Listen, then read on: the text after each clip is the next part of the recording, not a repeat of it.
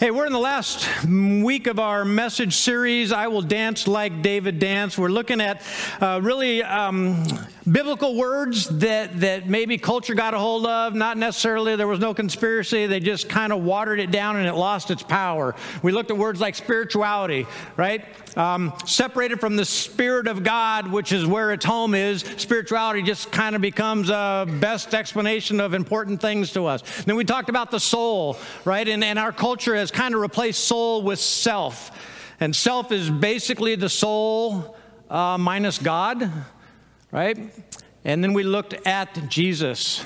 As we worship God, we kind of have this desire to create our own spiritualities, but Jesus kind of stops us cold in our tracks. We know too much about his life and his spirituality. We don't get to make this stuff up. Right? We look at Jesus and we see we see God. But the, probably the most important lesson we've learned is to experience that kind of joy. We're just walking down the street and you just do a jig, right? Um, we can't be spectators, right? God isn't a spectator and we can't be spectators. If we're to know God, we have to participate in the relationship that is God. And we've been invited to join in this, this crazy dance, this perichoresis this Greek word, perichoresis. Um, we've been invited to join that dance, and, and this, this, is really what we're talking about in Scripture and in God's Word when someone will tell you to pray in the name of Jesus, pray in the name of the Father, in the name of the Holy Spirit. Um, this is a personal, this is a personal invitation to join in the biggest dance that you've ever seen in all of your life by the King of Kings, a personal invitation. Scripture tells us that if we're of one mind, and one, one, one opinion, I guess you would call it, with the Son and the Father and the Holy Spirit, um, we end up feeling, we end up seeing, we end up praying for the very things that the, the triune God sees and feels and wants corrected. We see and feel the exact same things when we pray within that circle of love and that understanding and that unity that the triune God has. We're invited to join in that relationship. But some folks say, hey, I don't want to dance. I kind of like going it alone, got my own thing going on. I don't really like hanging out with people.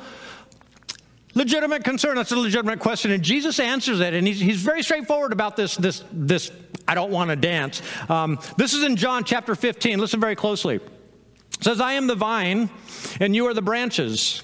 If you remain in me and I in you, you will bear much fruit. Apart from me, you can do nothing.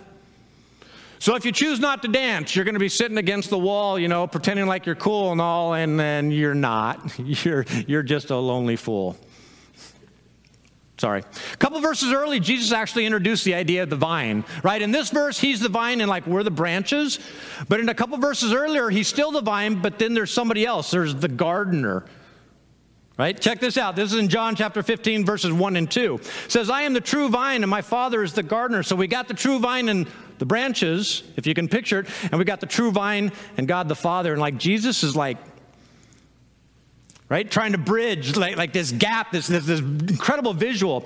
He cuts off every branch in me that bears no fruit, while every branch that does bear fruit, he prunes so that it can bear even more fruit. So again, if you can see, picture Jesus like one hand, one down, like God's the gardener and he's got the root of Jesse, right, in his hand. And from the root of Jesse, Christ, the vine grows. And then if we're connected to the vine, we produce the spiritual fruit, loving kindness and patience and self-control and all that really, really good stuff. Now, to further, further illustrate, clarify what happens if y'all refuse to dance, he continues. Says, if you do not remain in me, if you don't want to dance with me, you're like a branch that is thrown away and withers. Such branches are picked up, thrown into the fire, and burned. Now, listen, this is not a doctrine on punishment in hell. A lot of people have tried to make that into a doctrine on punishment in hell. Look, the gardener isn't punishing the branch. Okay, the branch didn't do anything bad, right? It just got connected to from its source of life. And so, in the natural course of things, Jesus is saying, Look, if you separate yourself from my heavenly Father, you will slowly die because life comes from my heavenly Father. You want to dance alone?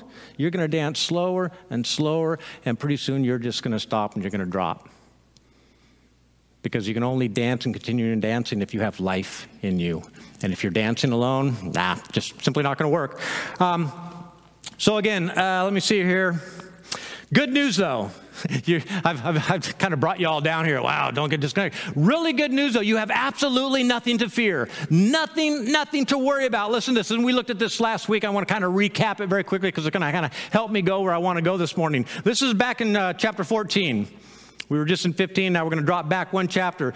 Um, Jesus is telling his disciples, he's going to be going away and, and, he's trying to he's been explaining this to them for quite some time he's going to be gone and he's, he, they're, they're just not understanding he says do not let your hearts be troubled because they were very troubled you believe in god believe also in me now at this point i'm going to read something it's in your scripture but i need you to understand something kind of strange about it what i'm about to continue to reading is actually a jewish marriage proposal okay this is a jewish marriage this is what the groom says to his bride I'm going to go prepare a place at my father's house. I want you to think about this. In that day, and, today too, in our economic times, guess where the married couple gets to live? With mom and dad. Isn't that fun and sweet and awesome? Now, think about this. This is crazy awesome. Jesus is saying, look, um, I, I, again, as, as the marriage proposal, it's the groom telling his bride, um, first of all, you got to live with my parents. Ladies, how you feeling about that so far? Right? But I'm going to go and prepare a place. I'm going to get, get your own room. You don't have to stay, you know, with my mother-in-law because she's nuts anyway. I'm going to have your own room and you'll have your own door. And I'm going to, I'm going to provide a place for you to relationally become part of this new family. Does that make sense? What's going on here? So what I want to do is I continue to read this. I want you to suspend your belief and your idea, but just temporarily because it, I'm not going to say it's not true. I need you to suspend the idea momentarily that heaven is this place that will eventually physically be when we eventually die. Because in this passage, we're reading something way more accessible, way more now than when we die. All right, so first of all, listen to the marriage proposal. My father's house has many rooms. If that were not so, would I have told you that I'm going there to prepare a place for you? Again, this is a formal Jewish wedding proposal. And the disciples have got to be thinking, what are you talking about, Jesus? Anyway, um, let me see here. Mm-hmm. And if I go and I prepare a place for you, I will come back and take you to be with me that you also may be where I am. And again, we talked about this last week. Where I am is not a place. It's a relational place. You know, you ever hear somebody say, I'm in a really bad place with my girlfriend, right? Or me and my wife are in a really, really good place right now, right? That's what he's driving at. It's a relational place, it's not a geographic place, right? So when God asks Abraham in the garden, Where are you? He's literally asking, He's not asking, golly, I'm God and I can't find you. Okay, that's just silly. He's asking, You're Adam, where are you? You're supposed to be by my side because by my side is where you receive life. If you leave me, you leave life. So, Adam, where are you at? Have you tried to go it alone? You think you're going to dance all by yourself? You're supposed to be right here beside me. Jesus is saying, I'm going to bring you back into that garden relationship with your heavenly Father. And to prepare a place means that Jesus is going to go to the cross. That's the place. It's not like he's going some weird, far off place. The place he's talking about is the cross. And the very next thing Jesus says again, the disciples should have gotten it. Verse 4 and 5 says, You know the way to the place that I'm going. And to the Jewish, anybody, anybody growing up Jewish, they understand in God's word that the way or the path refers to the way a person lives their life. Either they walk a straight path, they live in fear of the Lord, or they walk a crooked path. Throughout Scripture, I mean, you'll find this everywhere. They walk a crooked path, they have no fear of the Lord. We're going to talk about that, that fear of the Lord kind of thing in just a little bit. Um, you know the way to the place I'm going. So they, they should have got it. They should have understood it. But, but, but Thomas, again, they're all still thinking about, you know, goodbye, see you later kind of things. Thomas says, Lord, we don't know where you're going, so how can we know the way? And again, throughout the Old Testament, they should have gotten it. It never referred to just a destination. But then Jesus makes it just as clear as possible. I mean, he's, he's getting a little exasperated. I, I, I can feel it, right? I was a school teacher, right? Okay, this is the 12th time. Come on now. Focus in here. I'm the way, right? Thomas asked, Show me the way. I'm the way. I can't be any clearer. I am the way, the truth, and the life. No one comes to the Father except through me. If you really know me, you will know the Father as well. Like, right? I love that. Love that. From now on, you do, you do know him and you have seen him. Not, I'll show you the route right? Take a left at astonishment and make a U turn at disappointment and straight on till morning, right? This isn't a fairy tale, folks, okay? It's not Peter Pan. It's not a route. In other words, hit that next slide there. Jesus is both the destination and the road that we've got to travel. And again and again, he told his disciples, right? This is what's going to happen. But they didn't understand it. Folks, today still, it's like, didn't he go to heaven? Is that the place he was going? Is he sitting there waiting for me to arrive? Are they like, you know, playing backgammon? You know, what are, what are they doing up there? And again and again, people don't, they, again, they didn't understand it. People today simply don't understand it. The way by which Jesus was going, again, was the cross, which would lead us all to be where he is. And he is not locational. Where is he? He's in a perfect relationship with the Father. He's going to lead us into that perfect relationship, but it goes through the cross. And in our lives, we have to live our lives of sacrificial love. And we have to accept His way, and that's by His broken body and by His blood. We can't do this on our own. Stop trying. You keep trying, and you're going to get judged for your efforts. And I promise you, your efforts are going to fall short. Just telling you. And if we want to follow Jesus to our Heavenly Father, to be where He is, then we've got to live the life that He lived and accept His way. A final word in our series. This is going to answer some of these questions that we have. I've been talking about all this dancing. I've been talking about all this relationship and remaining in me and being a part of the vine. But exactly how do you dance with God? Right? Is it like the formal thing and you don't touch them and or is it like a junior high dance? Right? Y'all feeling me? You understand what I'm talking about here? I mean, how do you relate to God? right? We have eh, eh, eh, it's not that we don't know what to say or what to do, but we don't know how to say it or how um, to do it. Right? What does it look like uh, to be in a close relationship um, with God? And, and we've, again, we've been looking at a few words. We looked at the word spirituality. And, and in order to dance with God, we've got to understand that spirituality, that idea that expresses life, is actually the Spirit of God. It's not just a thing hanging out there, it's a person, it's the Spirit of God. And we also looked at the idea of soul. We got to put soul back into self. This helps us put, right? This helps us to um, dance the dance, right? It helps us to uh, relate to God. And then we got to put Jesus back into God again. Um, again, the crazy thing is there the, folks have a million different ideas about how do we go about doing this kind of stuff. You would think that, well, there's a Bible here and it's in plain English and everybody just read it and y'all just love each other.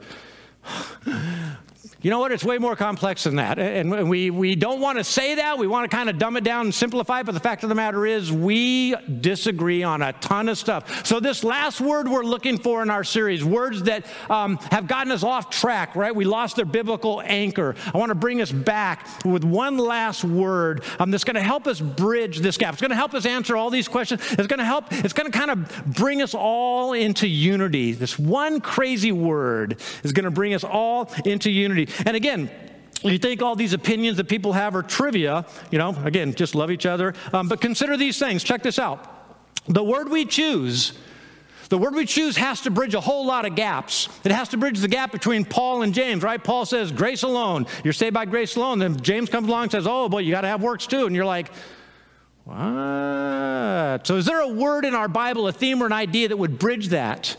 That gap. And how about the gap between like God's sovereignty? There is this idea out there that he is, he, is, he is sovereign, and by anything that we do, if we make even the smallest choice, we've infringed upon his sovereignty. And we don't even have the ability anyway because we can't take a breath without his, his actual hand giving us breath. But then on the other side of the spectrum, you have this idea of free will, and we, we have these choices. So whatever word we choose has got to bridge that gap, right? That gap between transcendence, the out there-ness of God and his immanence, like we feel him inside us. And we got to find a word that bridges the gap. We all want to be, you know, be in reverence and in awe of God Almighty. But then Jesus comes along and says, hey, you can call him Abba Father. You can call him Daddy. And you're like, I can't do that. I can't call Almighty God Daddy, but yet Scripture puts that tension right there in front of us. And there's a word that's going to bridge that gap. And then, even in the church world, we have the one crowd that says, hey, all you got to do is just pray. Just pray, and everything will be taken care of. Like, just get out of God's way. And then another crowd says, actually, we got to have Sunday school teachers and we got to have classes and we got to have curriculum and we got to have a preacher and we, you know, and, and there's this there's this word in Scripture that bridges bridges even that gap, bridges the gap between what God does and what we do.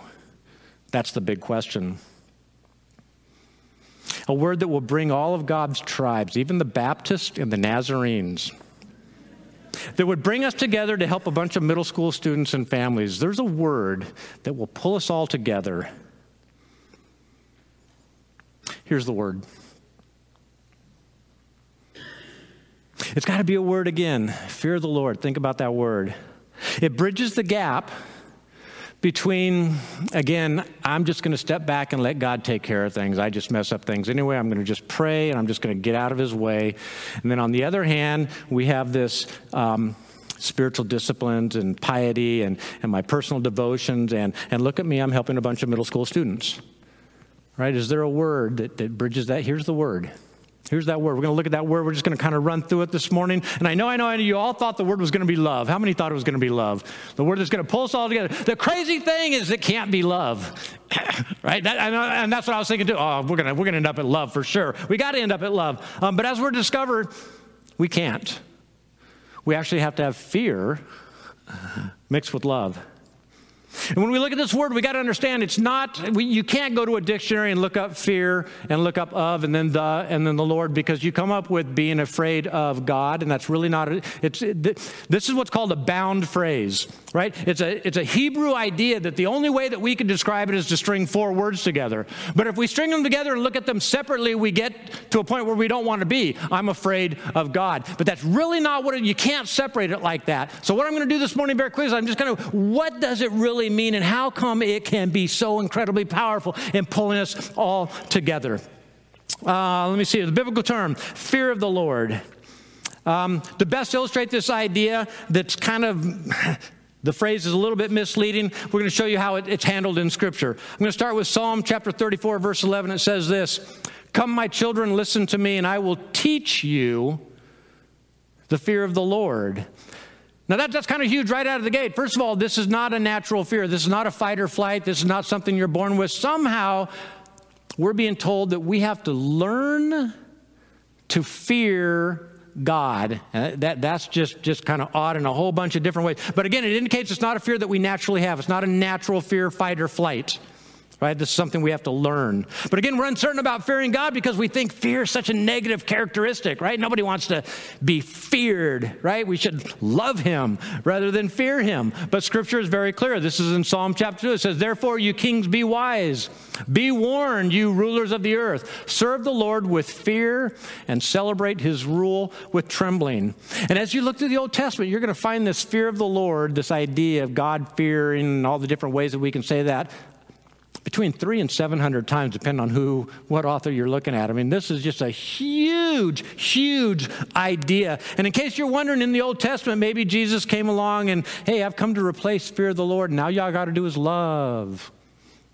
If you think that, check this out. We have a quote in the book of Mark. Uh, rich young ruler is asking Jesus, you know, what, you know, sum it up for me. I don't have the cliff notes. Sum it all up for me. And he says, and Jesus quotes from first of all Deuteronomy and then, and then from Leviticus. First one is love your God, all your heart, mind, soul, and strength, and then love your neighbor as yourself. He's quoting from Old Testament passages. And this is what he says right here. And this, this is Deuteronomy chapter 6, verses 4 and 5. This is what Jesus quotes when he answers the rich young ruler, What do I need to get into the, to, to the uh, kingdom of heaven? Um, and Jesus quotes Hear, O Israel, the Lord our God, the Lord is one. Love the Lord your God with all your heart, with all your soul, and with all your strength. We love to go there, and Jesus is all about love. But the audience, the people who originally heard this, would have immediately added verses 1 and 2. Check this out. This is verses 1 and 2. These are the commands, decrees, and laws of the Lord your God direct me to teach you to observe in the land that you are crossing the Jordan to possess, so that you, your children, and your children after them may fear the Lord your God as long as. So apparently, love and fear, they're meant to go together in this relationship anyway. And then again, and in verse 13, fear the Lord your God, serve him only. Some kind of connection between fearing God and doing really well in this life, prosperity. Right? And then we have the Apostle Paul. This is in Philippians. This is a letter he wrote to the church at Philippi. It says, Therefore, my dear friends, continue to work out your salvation with fear and trembling. There's, there's that idea again fear and trembling, for it is God who works in you to will and to act in order to fulfill his good purpose. So, how is fear of the Lord something to be sought after and commended in Scripture? And what is there to fear and tremble about when we're talking about our salvation and bringing to conclusion? Let me just a very short illustration. When I preach, I've shared this with people and they all tell, they, they want to shut me up. I tell them whenever I step into the pulpit, I step into it with fear and trembling. And they're like, oh no, God's got you. Don't yell. And I said, no, no, no, you, you misunderstand. I'm not afraid. It's not like God is sitting at home and he's got his report card. Wow, today you really stunk it up there, Jerry. Mailed that one in, did you? Right? D minus. That's not what, that's not, not at all what I'm talking about. Not at all what we're talking about here. Fear and trembling. When I step into the pulpit, I am fully aware that I'm about to present a message from the Almighty Creator God. I know I'm empowered by His Spirit. I'm not afraid of this, but I am acutely aware of what he knows and what I'm trying to present. And I know there's a huge gap because I'm me and he's he. And so I step into this and I don't take it lightly. I'm not afraid, you understand, but I have the fear of the Lord in me when I step into this pulpit. I understand that lives are hanging in the balance, and if I say something wrong and lead somebody astray, I'm going to be held accountable. And I'm not afraid of that. Again, I, it's not like he's going to punish me. He's going to bring it. I promise you. This afternoon, when I try to take a nap, he's going to bring it to mind. Jerry, you really blew that one. it just happens because I step in with fear and trembling. And this is where the words of Jesus kind of help us out to fill it out here. Gospel in the book, book of Matthew. He's discussing this idea of fear with his disciples. And he's basically telling them here's what you need to be afraid of, and here's what you need to stop being afraid of. Right? And he basically kind of outlines three kinds of fear a healthy fear, an unhealthy fear, and a misplaced fear. Watch this. This is in Matthew chapter 10, verse 28. It says, Do not be afraid of those who kill the body, but cannot kill the soul. Rather, be afraid of the one who can st- destroy both soul and body in hell. Now, a lot of people have taken that and like, well, that's Satan, because God wouldn't destroy me, and that's crazy. But this is talking about God. Again, many have supposed this to, to, be the evil, and this is, let me read you a quote. For the life of me, I can't remember who said it, but I've had it. it. says, Unfortunately, many of us presume that the world is the ultimate threat, and that God's function is to offset it. How different this is from the biblical position that God is far scarier than the world. When we assume that the world is the ultimate threat, we give it unwarranted power. For in truth, the world's threats are temporary. When we expect God to balance the stress of the world, we reduce him to the world's equal. This writer says, As I walk with the Lord, I discover that God poses an, an ominous threat to my ego, but not to me. Did you catch that? God presents this huge threat to my ego, but not to me personally. He rescues me, he rescues me from my delusions so that I so that he may reveal the truth that sets me free. And then Jesus goes on, verse 29, kind of to, to, to make the point. Because in Jesus' opinion, to not live in fear of the Lord is, is ludicrous. And he makes the point right here. This is, this is how crazy it is, y'all, if you don't want to dance with my heavenly Father. This is how crazy it is. He says, Are not two sparrows sold for a penny? Yet not one of them will fall to the ground outside your Father's care. And a lot of people, again, have read this, and it's like God only takes note when the sparrow dies. Really, the word will fall is when a sparrow lights on the ground, hops along the ground. That's the, per- that's the Hebrew picture. It's not when the sparrow dies. What he's saying is that every move you make, every move that the sparrow sparrow makes as he hops on the ground, God notices. What does all this mean? Your mama was right. God's watching everything you do. God is watching every single thing you do, and you need to live your life like He's watching every single thing you do. Honestly, when I was young, that kept me from a lot of stupid things. I was like, oh man. Like I would sneak into a room and close the door, like, ah, can't see me now. My theology has improved. Okay, so, right. And what your daddy told you is true also, right? If you didn't behave, he'd put the fear of God in you. See, you were living life like you didn't fear God. You were living life like God wasn't watching. And what did your daddy say? I'm going to put the fear of God in you. And there's something to that. There's something to that. That helped you. Right? That set you straight, that fear of God that your dad was going to put in you. You're like, okay, I'll stop stealing, I'll stop lying, um, I'll stop kicking my little brother, and I'll be nice to my sister. Right? right?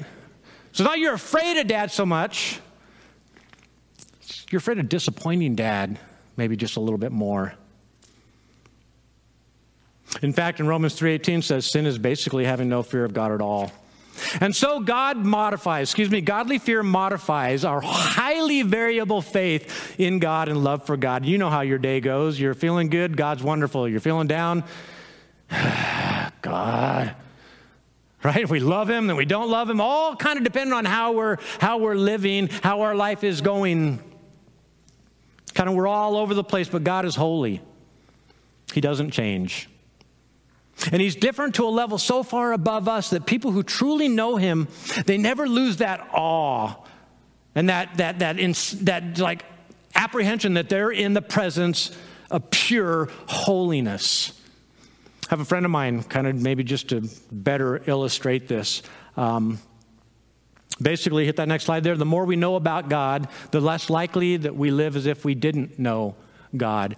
I have a friend, Alan, and when we were in college, he had a job at a waterbed factory, and I'd go down there at lunch, and him and his boss, we'd come out there and play football in the parking lot, you know, one person throwing, one catching, one defending, and, and we'd play the whole hour, and, and it got pretty brutal right? But and and we were like three equals, and we're all just like having it out, and who's the best passer, receiver, defender, whatever. And then Alan would go into work, and I and I watched this.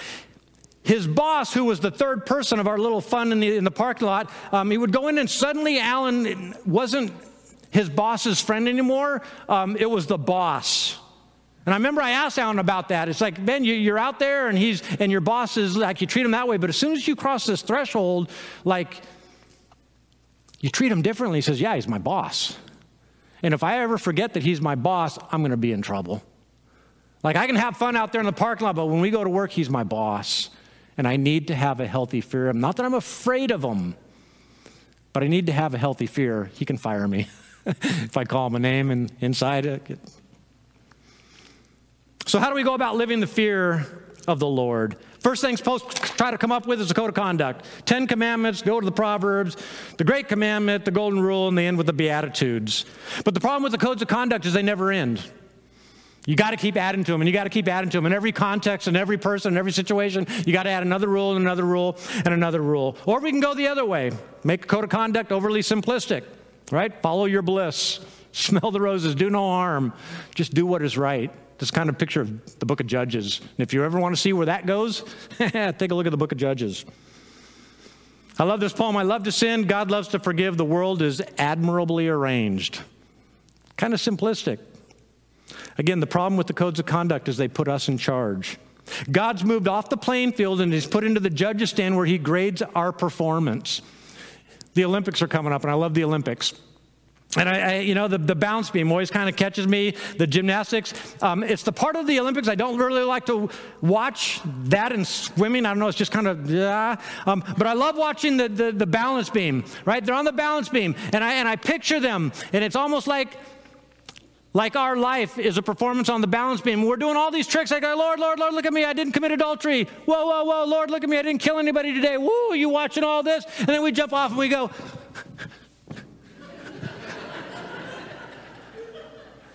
Right? Like, is that really what it's all about?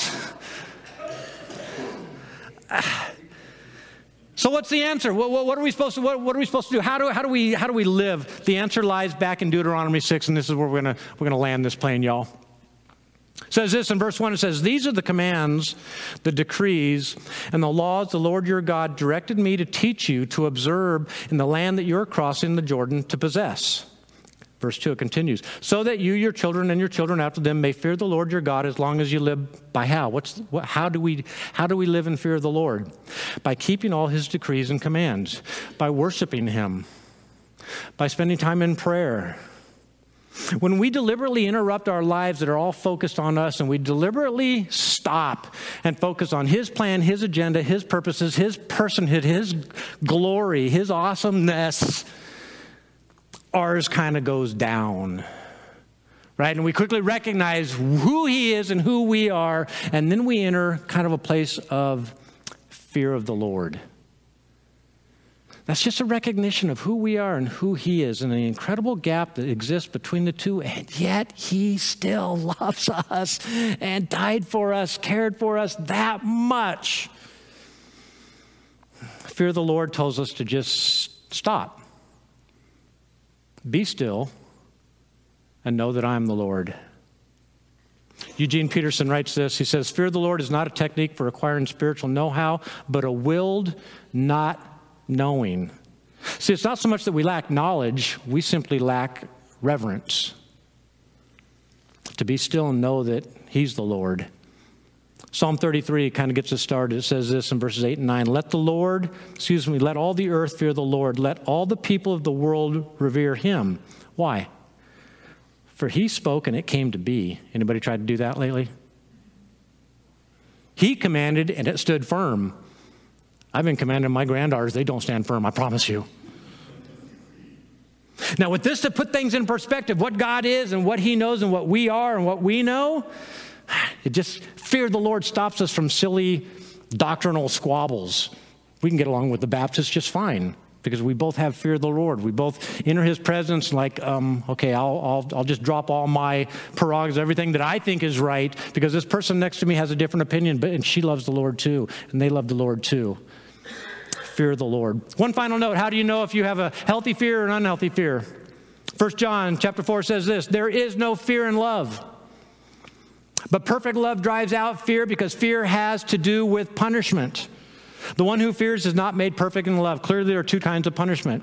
And if you're living your life right now and you're thinking about this whole fear of the Lord and you're thinking, I'm afraid of God, I'm afraid of the punishment, love hasn't been perfected in you you don't really get how much He loves you and He's not looking to hurt you. He wants to prosper you. But there's another kind of fear, and that's the fear of disappointing the one who gave His life for us. That's the fear of the Lord. Not that we're afraid of Him, but we are cognitively aware of just how awesome He is. So, next week we're going to start a new series. And it's going to answer the question that I kind of drove at at the beginning. Um, you know, what, what part do we all play in this? But we had to do, we had to arrive at the right posture before we get to what we do and all the things that we're going to be doing. Because that's what we're going to talk about with what's next. What do we do next? We just don't ever forget. Fear the Lord. We're going to be doing some stuff, but we, we walk in fear of the Lord. That kind of centers us. Bow your heads. Father, thank you so much for being with us this morning. Thank you for, for Jesus who gave us such words of wisdom, the fact that he gave his life, the fact that he gave the life that we couldn't give because he's the begotten one and only Son of God. Father, thank you. Jesus, thank you. Holy Spirit, give us power, give us strength as we go out into our world to, to tell people the good news that they've been forgiven. God isn't angry with them, they have nothing to fear or worry about. In fact, He has prepared a way for us. Thank you, Father. Your son's name I pray. Amen. Folks, have a wonderful, wonderful week. Say hi to a few people on your way out and be a blessing. All right.